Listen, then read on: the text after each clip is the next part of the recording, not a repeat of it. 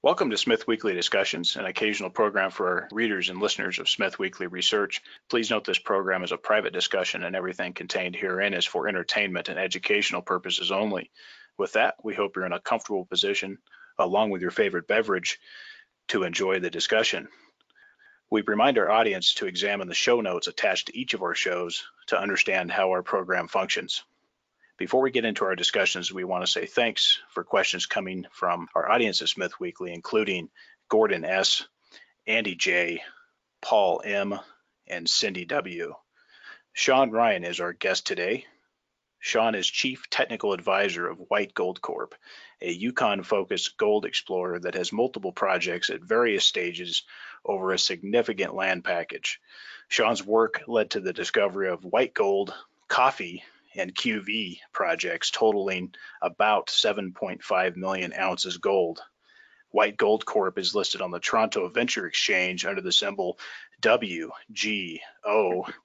and on the US OTC markets under the symbol WHGOF. Mr. Ryan, welcome to Smith Weekly Discussions. Thank you. Shawn, uh, tell us about your early days and how you became interested in prospecting. Uh, it all started back in around 96 when we were up here. We were actually up here picking wild mushrooms for a living back then. And then uh, then we decided to try our hat as a prospector because we were living right in the, the heart of the Klondike gold rush. So you had this kind of big mystery of 13 to 20 million ounces of placer gold being dug up but there was actually never any hard rock source ever kind of seen. It was an old showing called the Lone Star up on Bonanza, but it was just a small little showing. So, so I kind of said, well, it actually reminded me of mushrooms. You don't see anything, but eventually the evidence pops up.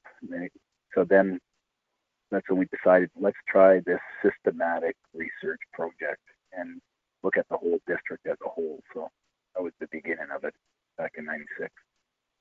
And what about now? What was it that led you to doing your work?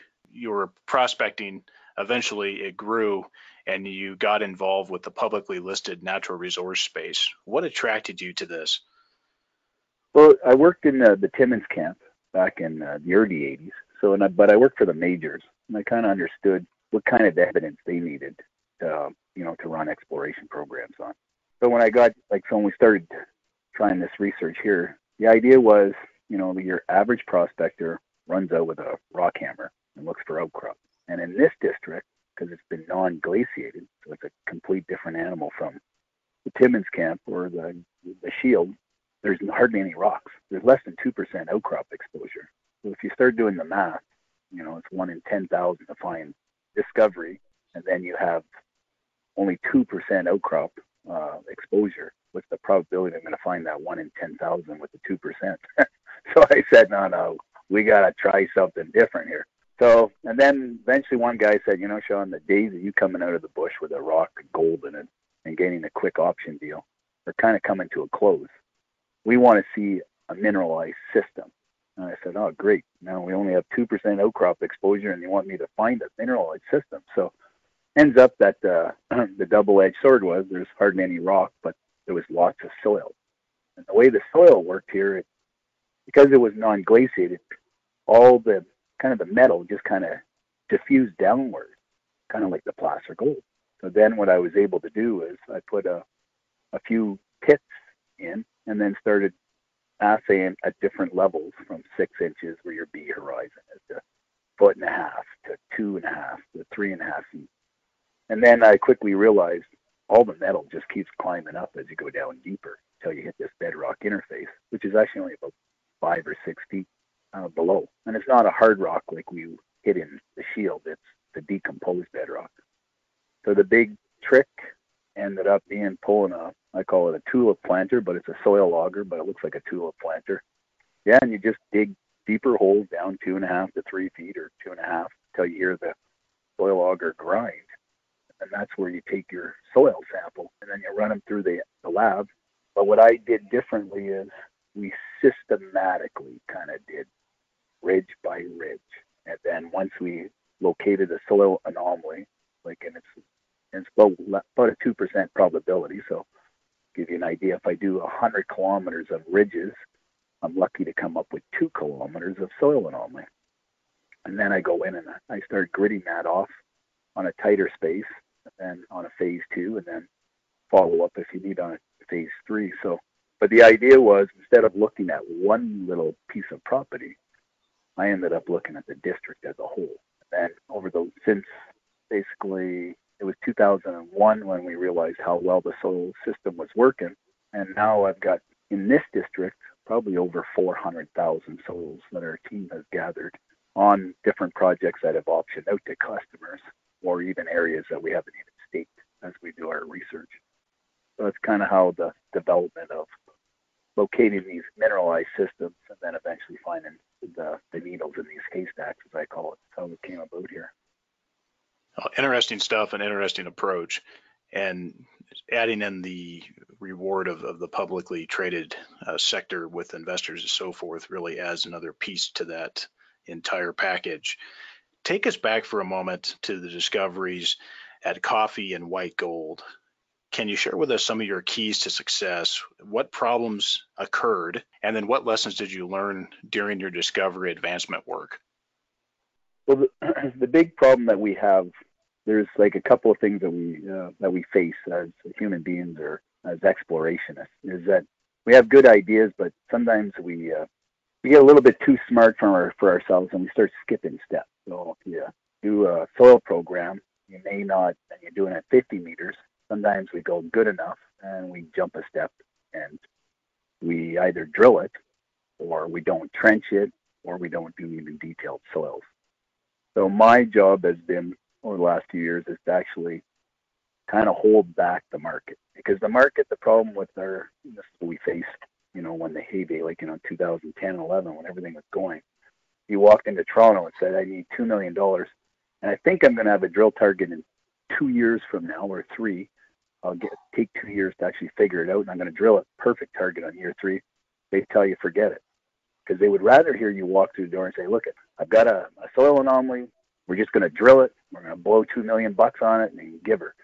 The market would give them the money, mostly because the guys giving the money was making seven percent the guys running the company half the time they were kind of taking a large management fee out of the out of the pot, and nobody really really cared. So what I ended up doing was like I call it my game is the royalty game because I hold royalties on all these things. And to give you an idea of the detailedness, like the latte on the coffee, that was a ridge and spur discovery. That means we're running down the, the ridge top and down the side slope. And I'm taking a soil every 50 meters and only one soil hit on it was nothing, nothing, nothing, bang, and then nothing, nothing, nothing. So that one soil that's on 50 meters was actually the tip of the iceberg that highlighted a million and a half ounces under that. So we went in and gridded it and seen continued the seen the structure. But the point is, is these things are that subtle, and you could be five meters away and still blow it drilling. So that's kind of our biggest downfall that companies try to, I call it jumping the like you know they're skipping steps and trying to drop the black ball. This was a pool game on the first go around, and I'm kind of going, no, no, set your shots up, do your systematic work, and then what we're doing is we're lowering our probability of failure because we don't really know if there's a deposit there. But if we don't do the job right, we're going to fail. So if we do it right, and so that's why I like to add quite a few of the science like I call it unbiased science. Geochemistry is unbiased. Geophysics is unbiased. And then you get these structure guys, and usually they're kind of unbiased because they're just measuring cracks. And then you bring in the geology side, and usually the rocks are, you know, black and white. Like they are kind of what they are. So the idea is that you have to have them four components into picking out that drill target. And once you line up all them four, then your probability of success is at its max. And uh, and then it's the assay gods that'll tell the tale. So, but that's what we're supposed to do, and I'd say 70% of the companies don't do that. They either they believe in just geophysics or they believe in just in geology. So, but my job as a researcher, you know, that's really what I am, uh, is to actually line up them stars that we get the highest max probability of a successful hole. Well, it's been a good uh, method because it seems to work out quite well for you. And uh, you seem to always be onto something that's going to turn up, and uh, even capital markets that might be a little low on sentiment, and so forth. Uh, there's always something that you're working on that's uh, potential has good potential to come out. So I want to talk about the the broad market natural resources, uh, specifically gold. Where are we today, and what is your take on this market? And how do we get sentiment, capital, and higher gold prices back? the market, like, see, uh, I never really kind of paid too much attention to it because to give you an idea, when I staked you know, the white property that turned into a million and a half ounces, that was back in 2003, and gold was 300 bucks. so, but the idea was, it takes us years to actually uncover good projects. So if you kind of wait for the gold price to shoot up, then you're kind of starting at the, you know, like you're starting a little bit late in the game. So the idea is that you know you got to keep plugging away and coming up with these projects. So it's kind of, uh, but as the market goes, like you, you can't, as an explorationist, you can't get too much. Uh, you think gold's going to 15 or 1600 bucks, it might. But you know, like as I I look at it right now, you know, gold's past, or I'm not sure what it is today, but it was past 1800 bucks Canadian, you know, last week. So you're kind of going, you know, even at the height of 2011 there, when gold was 1900, well, the Canadian prices were close to the same, so it wasn't that much higher. But it's still worth it for us in Canada, like you know, to find gold deposits here because we're still getting a good price for it. So that's kind of, but I don't try to get caught up in the actual where is the gold price going, but and that's why we're trying to steer this company. like Gold is a different company. This is like uh, it should be designed to basically work this district for the next 25 to 30 years. And if we make these discoveries like we're doing, we have partners like Kinross and Agnico. The idea is that we spin out these projects, and then EUS paper and white gold gets SpinCo paper. But the idea is that we have such a big portfolio, and that's what the, the meat is here. Is we probably have 80% of the haystacks of the soil anomalies because I know where they are and uh, and because I've covered this district. So we own 40% of the district, but it's probably closer to 80% or a little bit higher of the actual soil targets in this district. Right. Well, that's that's a good perspective, and I think people uh, should keep that in mind. And these things don't happen overnight. Certainly, I think we're in a really interesting place in the market. Uh, very, very similar to what was going on around 2001 last time before things started to pick up and you had a nice move for a period of time. So I, I think we're in an interesting place from an investor standpoint. On that subject, you've been through a number of cycles uh, in this sector. You've seen prices go up and down. You've seen uh, the metal prices go up and down. You've seen the share prices go up and down. What do you say to investors in this space that have taken a beating and have had their patience shaken? Right now there's no like uh from a gold explorers out there we're not actually finding too much. And that's what's interesting there's a ton of money being spent and so like you know i could hear what their concerns are because i'd be scratching my head too because it's nobody's getting a put more money into it doesn't mean you're finding anything. And that's what we found out in the 2011 rush. So it's kind of um but it's that's why now what i'm trying to say is with this white gold model it's a model. It's a business model. It, when we initially started the company, part of the model was we're not going to focus on one property, and that's what I brought it to Agnico's attention. Is that I want a business. Like I came up with a business plan when I took packaged all these 17 or 18 projects, put them into one basket. I created a super company in a sense that owns part. Of, well, they ended up 40% of the district. But the idea is that let's not get too smart for ourselves. So what I wanted to do was systematically, because everybody had their favorite property. The interesting part about that, we don't even talk about that property today, and that's only two years later. It's still there, like that's called the Betty Project, sitting next to the coffee. But this idea of kissing all the frogs and figuring out where the princesses are were, instead of focusing on one first big discovery, led us to this vertigo discovery and led us to a, a few other discoveries. So, so this model of doing this regional. And this is what the luxury of nobody else has in a sense. Like most juniors have one property and that's it. They got to beat that to, you know, to the very end. We have like, I don't know, we have over 22,000 claims, so there's probably about 25 different projects.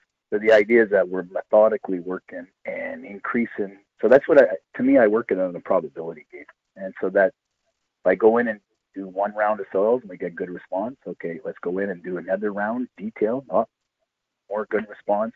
Now add some geophysics in there. Now maybe add some probing or some trenching.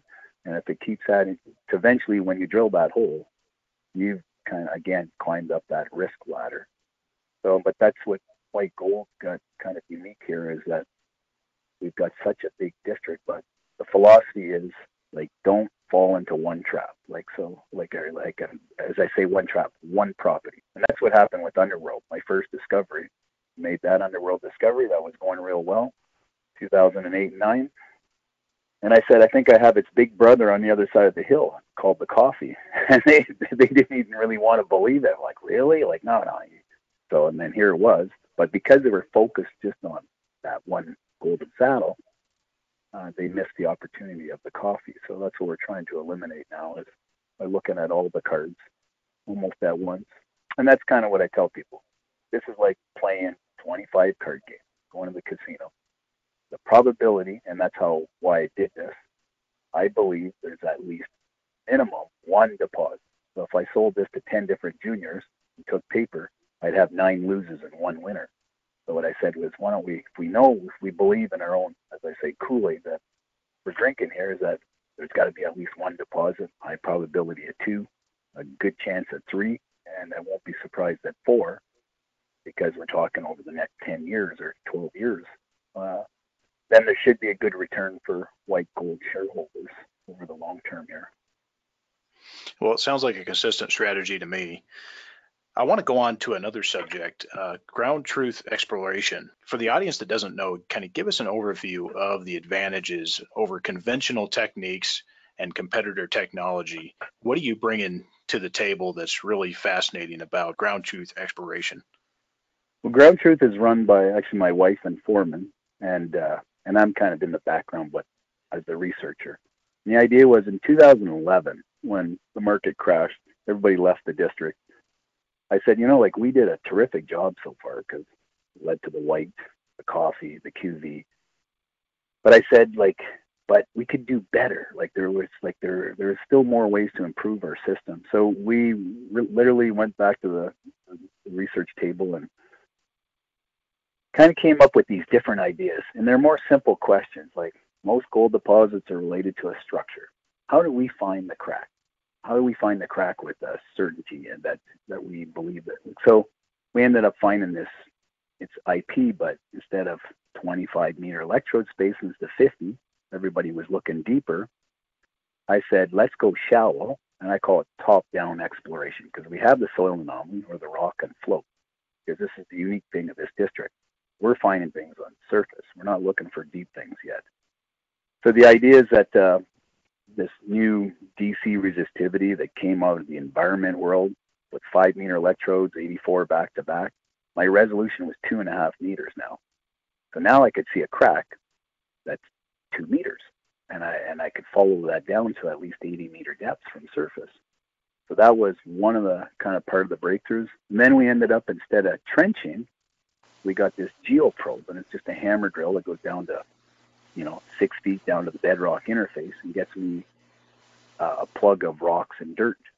And that's what we do before we drill it. And I call that polishing the, the target off because now I'm putting a, a hole down every five meters, just like the electrode spacings we're doing. And the soils are probably on, sometimes they're on 50, 25s, and we're detailed as 10 this year on our Vertigo. And then that actually pins the target and we, we use with that as an XRF.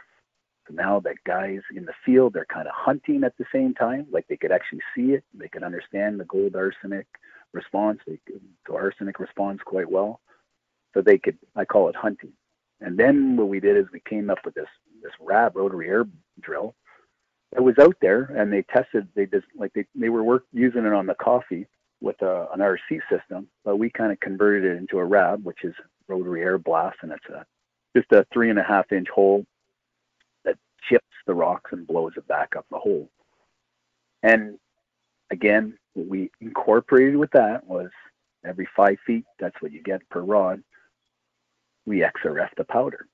And the powder works way better with an XRF than hitting that as, as a little piece of point on the rock. So then that added, uh, okay, now we're being able to think live in the field again. And then what we added a kind of a cool, basically, uh, twist to it. Everybody said, Shawn, that's good. Rab's cheap. It's about a third the price of diamond drilling, but you can't get structure from it. So then we came up with two years ago, maybe three now.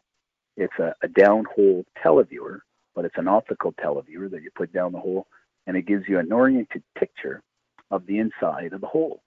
And sure enough, you could see all your vein in and all your alteration. You could see everything in that hole. And then, so the idea is that we came up with this how to do the best bang for your buck for drilling. It's, it's this basically recon drilling team that they go in and drill one hole a day, so they get 80 to 100 meters a day on a with the rab. We XRF the powder coming out, and at seven o'clock they drop the downhole televiewer down the hole, and they're done by 8:30. By 10:30 in the evening, we actually have that downhole televiewer picture spliced with the XRF data together. And now that we send that to the to the geos, and so we could have like the command center in Dawson, and the geos will get that, and they could have two rigs out there on two different properties. But now he, and then the drill goes, you know, everybody goes to bed at night, so we only do one shift, and that gives the geos the evening to actually scratch their head and go, do we continue on with this drilling or not, or do we modify it? But that kind of real time data would normally take us six, seven weeks to get that data. So now we're getting that on a nightly time schedule. So that kind of advantage, and that's what Agnico liked about my original let's kiss all the frogs kind of mentality, but with this technique. So now this was the ultimate, I called like the ultimate A team or the commando team of how do you systematically hit a project. And we also do drones part of that. So that's why we call this model or this method drones to drills, where we could do from droning, detailed soils, probing, res- DC resistivity, RAB drilling, uh, right to the end like that. So, so that's what. So we're working roughly on um, 2011 dollars. We're about 30 cents on the dollar compared to how they were working back then, 25 to somewhere between 25 and 30 cents. Fascinating. And does the does the technology does Ground Truth work exclusively with White Gold Corp, or is there some? Is it just uh, contract by contract, or what's the structure set up there? The bulk of their work, like originally, Ground Truth was just for my customers. That's how I developed them because I put the R and D money into it. Well, they put money into it.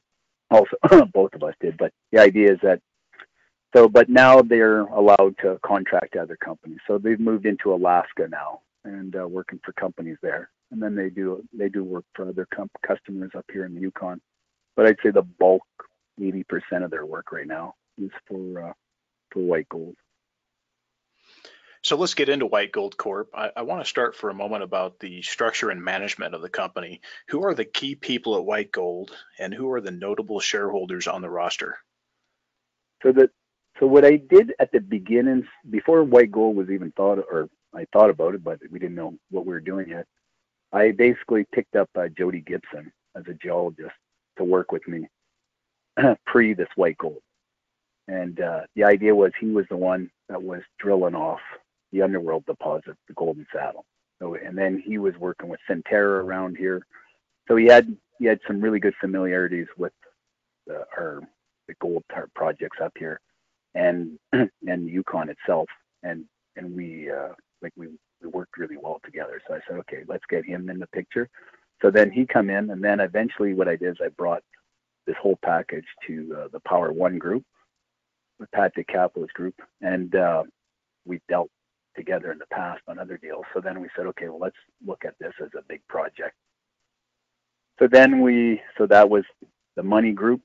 We got the geology group, and then uh, we went over and we picked up, talked to Rob Carpenter, that was the CEO of Kaminak at the time of the discovery. So then we got him as part of the technical advisor and as a director. So now we've kind of covered you know, the two main geos from the district. We've got the, the finance group, we've got the ground truth group doing the exploration work, and then and I'm still sitting on, you know, I'm hanging in with them because I like uh, I my game here. I don't get a paycheck out of this deal, but if I make a new discovery, it's the royalty. So that's kind of what I'm in the game for. so we're not leaving here too soon here.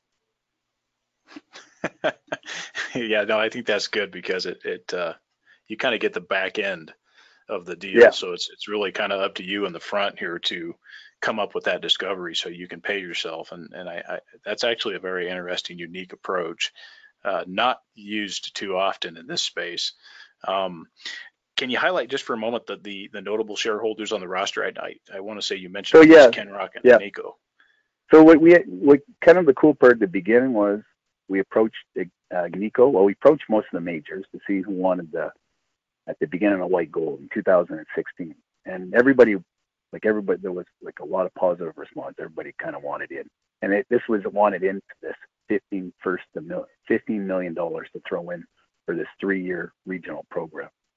So we ended up picking Agnico because mostly because they had the best, what I consider the best exploration.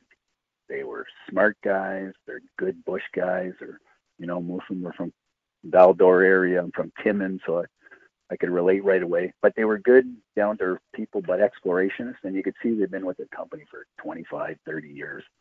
So, and when they when we presented data, they were all there. It wasn't just one or two guys. There was a, a group. So I like that feedback because that's what you know. I'm working in a vacuum sometimes on my own. So that uh, so they came in for 19.9, and then the next spring we said, why don't we? Because we knew Kinross was looking at probably unloading the assets of the underworld. So we said, well, let's go see if they would want to become a partner, 19.9, and throw their project in. And uh, so we paid them some cash and shares, and uh, they became 19.9% uh, owners also. So then now we've got, and then management owns, I think we own roughly around 22 or 25%, somewhere in that.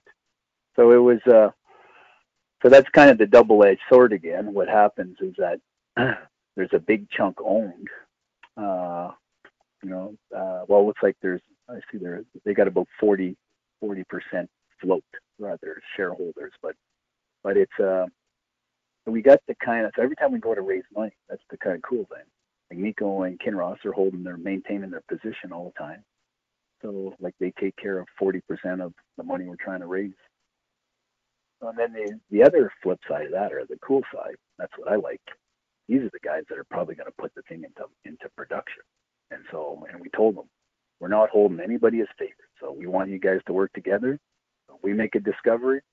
You guys, you know, both put it together. You know, put it into production together. They have to figure that out themselves. But the idea is, we weren't going to. That's what we were hoping is that we they would both work together on these discoveries, if if it's warrants putting it into production there. So when you guys went out and uh, approached these uh, various mid-tier and majors, um, what what was it that, that that got their attraction? Was it the fact that Shawn Ryan was in charge and it was a big land package, or what was it that really did it for them? I think they recognize the district again, 20 million ounces of placer, no known source ever seen. And but I think they also like so that allures them from an exploration. But the big one is like I already had about well, I think at that point I had 350,000 souls or somewhere in that neighborhood in this district. So I've had I had numerous airborne surveys. So I had about 25 million from the other from the juniors that originally I optioned the ground to coming back. So the so what I presented to them was let's look like because I used to work with the majors. Let's tackle this kind of like a major would, and they don't do it anymore. But now we have this database of soils and geophysics. Let's bring a structure guy on board. Let's bring a, a high-level geophysicist, and let's take a big overlook at the whole district. And that's what kind of got Agnico and these guys going, and mostly Agnico saying, like, we like this approach. It's a pure regional. So the, the game was is that we are going to take no more than 25 holes per project when we start evaluating. So once we get to the drilling stage, oh, we're ready. You get a 25 hole budget, and that's it. Like, and the idea is that, and if it looks like it's got some legs after 25 holes, then we put that into a phase two, and a phase two might be the second year, and that's a. So this is kind of what's going on with the Vertigo. It came into phase two that we follow up with a bigger diamond drill program. And the original idea was not to actually throw a ton of money, but now everybody got excited at this, so we're putting seven million on the Vertigo this year. But that's the phase two, and then if it has legs, this is the interesting part. Then they they have to either. That's when we're looking at the SpinCo idea. Now management still got to figure out which way they're really taking this, but they're going to do a version of something like that because the idea is to get that asset out of white gold and then let the majors finance that as a separate vehicle. And that way we're not diluting white gold itself and white gold has the rest of its properties instead of a complete buyout that happened with Underworld. That was what happened with Underworld when they got bought out by Kinross. People don't realize they actually got bought out partially because the JP Ross project. And so that's the one that we're now just making this big vertigo discovery because that the data in 2009 at the end of September when they had drilled off the pit that was over a million ounces on the Golden Saddle. We did a big regional. I convinced management to fund a big regional on my JP Ross property that I just optioned to them. And when that data came back in December, we did 6,000 soils in October. It looked actually better than the white. And so that's why Kinross got all excited and said, let by 2010 or in the, uh, in March and said, let's take Underworld out for the white, but also for the JP Ross because they wanted to poke the holes in there and keep it quiet because it looked like this was going to blow up pretty good. And then because uh, they were trying to keep the lid on the district as a whole because they were the only ones around at the time. And then we made the discovery drill hole on the coffee, and then the rest is history. So, but the idea is that that's what I'm trying not to fall into that trap of losing all this ground based on one discovery in the company. So, so tell us about the projects. Uh, which projects are you really favoring at this point, and what is the objective for the team in terms of discovery size that meets to your satisfaction? Well, this is it. We're in a like kind of a unique scenario right now. Is that we're since we have the white deposit south of Golden Saddle, we've been we picked it up. It had a million ounces couple years ago. Originally, Underworld had a million and a half. Got downgraded to a million once Kinross got it and then we went back back at it and actually dropped a few more, started putting more infill drill holes, and now we have it back up to a million and a half ounces. But what we're trying to do, we've got some good. We got about a 5,000 meter drill program for that, and we have uh, 2,500 meters of RAB drilling or RC drilling to fall like on other targets. So that we're going to scratch that. We'll see how far we get it. So what we've got here is uh, what I've put the kind of everybody on high alert here is that this might be potentially our last season on the white property in the JP Ross. So what we did is what we're doing now is something really different, and it's a really fun. Like it's got me.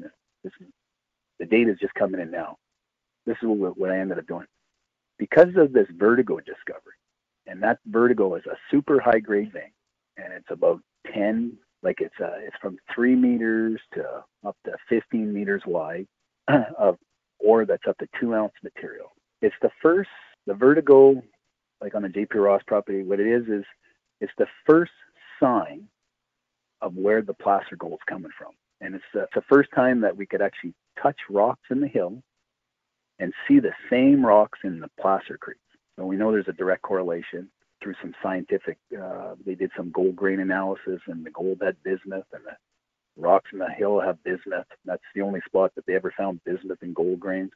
But now we're dealing with the placer miners at the bottom, and we're, we just came out of there the other day, and we could see some nice altered rocks that are the same ones we're drilling on the hill. So that uniqueness, okay, that's a cool thing. So what I ended up doing was, but we found that on 10 meter space soils. Like we we tripped over it on 50, but then we eventually realized we had to go down to 10 meters. And so what I just did on the JP Ross, because it's we have a big soil package, like it's lots of soil anomalies on there. So we ended up doing 54 mini grids that are basically uh, 10 meter soils on 50 meter line spacing, super high detail. And we're doing so, and then we're so that's 54 on the on the JP Ross, and we have 20 grids going down or 16 actually on the white. So I have 75 detailed grids going in right now, and so that means that I'm not looking for the gold target. We already know where they are. I'm actually pulling now. I'm I'm getting it set up for more detail, and uh, so that's what we just did in June. So now all that data is flowing in now, and we're gonna basically start probing that, like uh, doing our geophysics, and then basically probing it. So that'll take us about three weeks here. Then we're gonna start. We have a budget of roughly, I think it's about 45 RC holes. Uh, no, it's actually 55 RC holes that we're going to hit uh, both pro- projects with. And the idea is, like out of the 75 grids, statistically, I should have two good targets per grid. So then we're going to flush them out, and then we're only going to drill like you know the best of the best. So my take is, from the mushroom world, find one mushroom, there's more. these things should start popping up out of this, like out of these soil databases. So we should have a pile of brand new targets. So the guys are drilling the vertigo. They're going to fence drill that thing off, and they've got 10,000 meters of drilling set up for that. But my job is all the perimeter on the outside, like outside of the main drilling zone. So we same thing on the white. They're drilling more of this golden saddle west that they found. They're actually going to eventually stitch that with the golden saddle, probably with some of these holes they're drilling. And then my job is to hit the perimeter. And mostly what I'm trying to do is because if this is my last year, my job, or like at least last year on this, on these properties, my job is to actually find a whole bunch of new discoveries so that we have to get, so we get paid uh, like bonus. You know, if they have one price set for the, the vertigo and the white, well, everything else that I find, there'll be bonus, bonus, bonus, bonus. Like so, though, so that should increase our our takeout price if if it comes that way. So, but this this is I have never had a this is like going to the Gerties because we have we have a gambling hall here. Yeah, and you're playing 75 card games at once, and you're you're bound to hit in a few of these. So that's the probability game. well, I'm sure you're placing your bets just about right. Um, so with the extension of extensive land package, is there any joint venture interest, or is that something that uh, you do not want at White Gold, and you guys have got the region covered yourself? Yeah, like it's well, you see, like we have the main, like you know, like there's nobody. Uh, there's really like see the joint venture. See what I'm trying to do is, if we find a discovery, you spin that asset out, and then that asset, then if people want to joint venture that or work with that asset and dump money. That's kind of the model. So, but with Agnico and Kinross, it kind of keeps people like a little bit like you know, there's not too many people knocking on the door trying to do a joint because they own 40%. So, so we kind of got our partners that we need, and that's why this model of spin out that asset, and then because like see like like if you understand the game, like the white the, underworld discovery was like uh, like it was the ultimate for a junior. They picked it up in 2007. Like 2009, they had 121 holes, but they only had about 25 million spent on the property, and then they got bought out for 140. Like uh, like it was like bang bang, and they were out. So, but the coffee took 85 million. So it was a lot of money, and it was like almost 300,000, 265,000 meters of drilling by the time they got taken out. So the idea is that it's a it's a long game sometimes. So we have so many projects that that's why I say we spin it out. If they want to pump in 50 or 60 million into delineating that and pick it up, well, that's better in another in another set of assets. So spin out. And as as things start to come about and more discoveries start to come up throughout this process that you've laid out, what happens strategy for White Gold, the company, as as some of these might get spun out uh, to some of the other the other folks involved, and and so forth. Some of the discoveries move on to other owners, And as White Gold Corp keeps building up the discoveries ahead, is there is there an end game in terms of white gold? Does someone come along and say, you know what, enough? There's enough discoveries here that you guys have got, plus all the perspectives. We're we're going to try to take you out. Are you open to that, or what's the end end game for white gold? I'm hoping that. See, it's kind of interesting. The government is putting a road right down though. Like they already have partial roads going through, like uh, one lane roads, bush roads going through. But now they're talking about you know, making haul grade roads from Dawson all the way to the coffee project. So that goes right through the heart of most of our claims. Like it's like we're the like it's going right through. So it's kind of so with from my long term perspective, I want white gold to stay in this game for 25 years because this is like to me, this is like owning 40% of the Timmins camp. You know, like if you could own 40% of Timmins Camp today, you'd be a hero. So the idea is that that's what we have in there, 80% of the soil anomalies. So the long-term thing, this with and like in this road going through means now that gloves are off. I don't have to find two million ounces once we get one going into production. If I find 300,000 or ounces or half a million ounces, we could truck that to the mine. So this becomes so that's what I'm trying to get at is that I'm hoping like, you know, that's what I tell my wife. She says, well, how you getting out of the game? Because I'm not selling paper. So me and the Power One Pat DeCapel made a deal together that we're hanging on for the end. So it's Spinco, Spinco, Spinco. So if it spins, we get four discoveries and you get four Spincos. Well, you're making money every Spinco. So that's kind of, but what I like about this is our biggest problem with exploration has been flash you know, juniors flash up and flash down when the market crashes. They have no long-term tenacity sometimes. So this is like White Gold is kind of like a major mining company. When I was in Timmins, I used to work for Kidd Creek, and they had the mine, and we were the exploration team. And they're there for the long term. So and that's kind of what I'm trying to get with White Gold. That if we have the explorationists, guys that have been working on these projects, you know, for the last few years, and they continue on, new discoveries, then uh, th- this white gold should go on for, if we do this right, another 25 years without, you know, without getting taken out. Mostly because we have Kinross and Agnico as our partners, so they own 40%, so they would have to agree to that too. and I don't think they'd agree to someone else taking that whole package out. But it's uh, yeah, so that's kind of what I was trying to set this company up as as a long-term force because that's see our haystacks, like we drilled some targets on the dime a year, two years ago. Well, we hit 20 or 25 meters of 0.6 grams from surface. That wasn't in the money. So we walked away, but we're not dropping the property. We'll come back to that maybe in two more years or three years and start drilling deeper holes into that once we understand the district even better.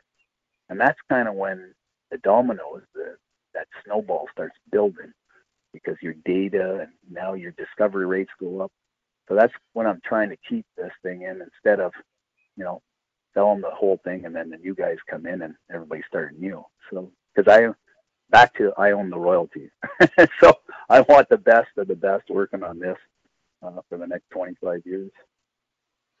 Well, it sounds pretty attractive to me and an interesting strategy that you're laying out. Is there anywhere else in the world you'd go to explore? And if so, what jurisdictions do you like? People want North America, right? And so that's what uh, you know. But but for me to go to the Timmins camp, where I was raised, my probability of finding something there is is low because everything is deep. So that's what I picked. Like the Yukon, everything's on surface, and same with Labrador now, and uh, that we're finding all these gold that's lighting up right with our soil samples right on surface. So uh, so it's kind of a so that part of the world uh, from an exploration, it looks like it's got a lot of upside there. Shawn, what do you like to do when you're not out working the grounds of the Yukon? Well, that's what I just did. We just came from the mushroom patch. That's where I, you know, that's you know, the irony is people chuckle about that, but that's how I learned like mushrooms after the '89 flow through crash. I to, we left Timmins because everybody was out of work, and we ended up picking wild mushrooms for the next eight years. And and it's just like it was the pine mushrooms on the west coast that sold to Japan on the stock commodity market. and uh, then the spring morels are for the European group. And it was kind of interesting. It was a lot of the parallels that you did the same research and slope aspects and elevation. But that's what, uh, ironically, gave me the confidence to tackle the looking for gold in Dawson. Was that if you could predict with a high probability where a mushroom is going to grow, and some of these things don't grow. The spring morel here doesn't grow for it's only after a fire. So the last time that mushroom grew was 200 years ago. So you have to predict a crop that's going to come. You can't see. But if you use all the science and if you put science to it, you could actually predict how many pounds are going to actually come off of that hill. So once I did that, that's when I said, well, okay, if I could predict how mushrooms are going to grow, we should certainly be able to find gold. So that was with, uh, but it took a long time, and that's the naivety of me. My wife says, you always make it too simple. But it was this systematic approach. Just hit the, you know, keep your head down one soil at a time, but each soil is as important as the next. That's why for the soil team, you have to take a two and a half week course to work for Ground Truth. And literally, we teach you how to be a, almost like a military commando because I have to throw you out of the helicopter, teach you how to use a chainsaw, how to use an axe, how to camp, and, and how to take a good soil, and all these parameters yeah, so it was so it's a but it was it's fun. Like this is you know it's still like a cool business for young people to come into because uh, it's the closest thing is like mil- the military, but you don't get shot here. you could just run around and uh, no, no, it's a good game here. So, but it's it's the Yukon, and you know what? Like it's still virgin, and that's what you know. If that's what caught people's imagination in 2011 or 10 when I gave a talk once in Toronto and talked about my methods. And then some guy stood up and asked questions here and said, he says, are you telling me that if we go to the Yukon and stake our claim and go do soils, we would, we would be the first to do that? I said, yep, there's a high probability. Most of these, most of this area has not been looked at. And uh, that's what kind of triggered everybody. Holy crow, like this new gold rush. It was like was eventually over that two year window, there was over 200,000 claims staked. Like I think this year there might have been 500. so like, so that's what the whole point is, is it, it got everybody going, but the Yukon is still like this. So this vertigo discovery we're making right now, like there's placer gold right below us. There's placer gold on the other side of the hill. Like there's, and you're laughing now. I just talked to another placer guy, and he's on the other side of the hill, and he's finding good gold. And you're kind of going like, if this was the Timmins camp or anywhere close to a population, you'd have this would have been found 50, 60 years ago. And like, welcome to the Yukon. like you're right there. It's like you know, so so that's why it's it, it's it's fun because it's all new. Nobody's done this. So when you go to a hilltop and you walk that hill, and you're the first guy to actually think of gold. And but that's why I say what we do is I'm a prospector, but I don't really like prospecting. What I like to do is get the data, set it all up, and then after two years, you fly out the helicopter, you walk that ridge, and in an hour, you have the rabbit. You have the gold in your hands because you took your time to set it up to drop the black ball. And that's what this game's about is getting that that you the highest probability you're going to success because most people on the first pass if they go out and, grab some rocks they give up if they don't see the gold and that's what happened with the coffee project. I had 20 different geos all try to get gold off of that discovery area.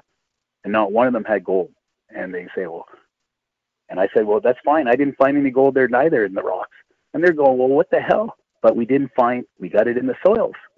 So we eventually found it, but everybody else was ready to give up because they didn't get it on the first pass.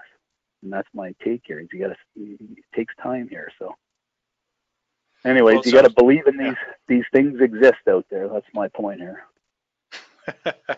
well, it sounds like you're committed, uh, probably to the point where you can't do it anymore, and there's probably nothing else that you'd rather do than this, from the way you explain it.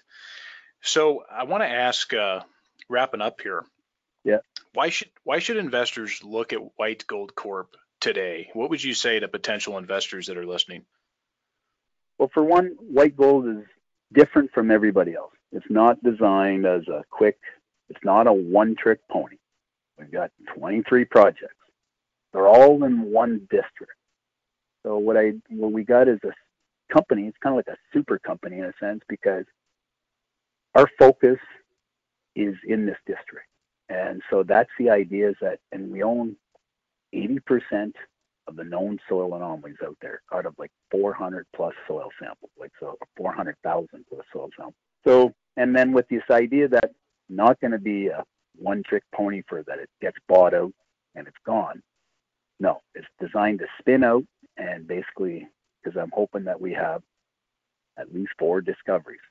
Oh, no, what I'm hoping to have is, you see, you know, we should hit. Now this white is moving along real good. This vertigo, but the vertigo is one out of about eight targets, and I'm hoping to prove the other targets all have just as equal. So this summer, but the idea is that if we do our magic right, and then there will be something happening this winter because now we're approaching management idea of spin it out. So they're discussing, but Agnico and Kinross want to see what we're going to find on this vertigo. So then if that happens, well, then there might be a quick, basically, um, money making opportunity this this winter coming based on just this golden saddle discovery, uh, the the golden the golden saddle discovery and it's been there for a while but this new golden saddle west there'll be ounces as vertigo proves that it's got more legs then uh, we should see some sort of spin out by next winter by this winter and then next year the best target that we all everybody wanted from three years ago we drilled that last year poked some holes in it that was called the Betty, and we hit 50 meters of over a gram in there. We'll get back to that one. so, and then we have some we have some really good projects even closer to town. Uh, we haven't poked a hole yet, and people are going like, "Why not?" And I'm going, "No, we're going to keep that card for a while." Like so, so we have enough projects to do that. That's what's kind of cool about the company. So, my take is is like this is a, a unique company, that the majors as the backing, and the idea is that we have the land package and we have the team. So then it's, uh, as I say, there's no excuse now. and how can folks reach out to the company for more information? I guess we have this, the, like White Gold Corp's got a website, but then there's the guys in Toronto, and like you follow the, the they got their phone numbers to follow that up. But that's the kind of like, you know, so like that's the big thing that the type of the news releases that are going to come out in this like we've got like 22,000 meters of drilling like you know so like we have 10,000 on the vertigo 5,000 on the white so then I got 25 holes 2,500 meters for the white property for all these new the 16 grids that we're doing these detailed grids and then we have uh, I've got another 35,000 meters of drilling for the vertigo. So I got 35 holes on that on these 54 mini grids. And the idea is that if we hit something and it looks really good and it's gonna we're gonna require more money, the company has 17 million bucks right now in the treasury. Our budget is 13 million. So I've got the management on high alert that come middle of August, if we think we need another million or two for more drilling on some of these good targets, that we have that in the bank. And the idea is that these RAB drills can drill right to, because they're air drills, they could drill right through to the end of October if we have to. So, so we have a lot of time to find these, uh, get a bunch more discoveries. So yeah, no, it's a it's a different ride. It's a different junior. It's more of a long-term holder because you should see, should see some, you know, return after return if I do my job right. Three or four of these things. So well, that sounds interesting and uh, appreciate the, the additional info there. And the website, uh, just looking at it here, is whitegoldcorp.ca. Shawn, it's been a complete uh, pleasure to speak with you today. Uh, we hope you come back soon. Yep. No, thanks. No, it was fun here. Yep.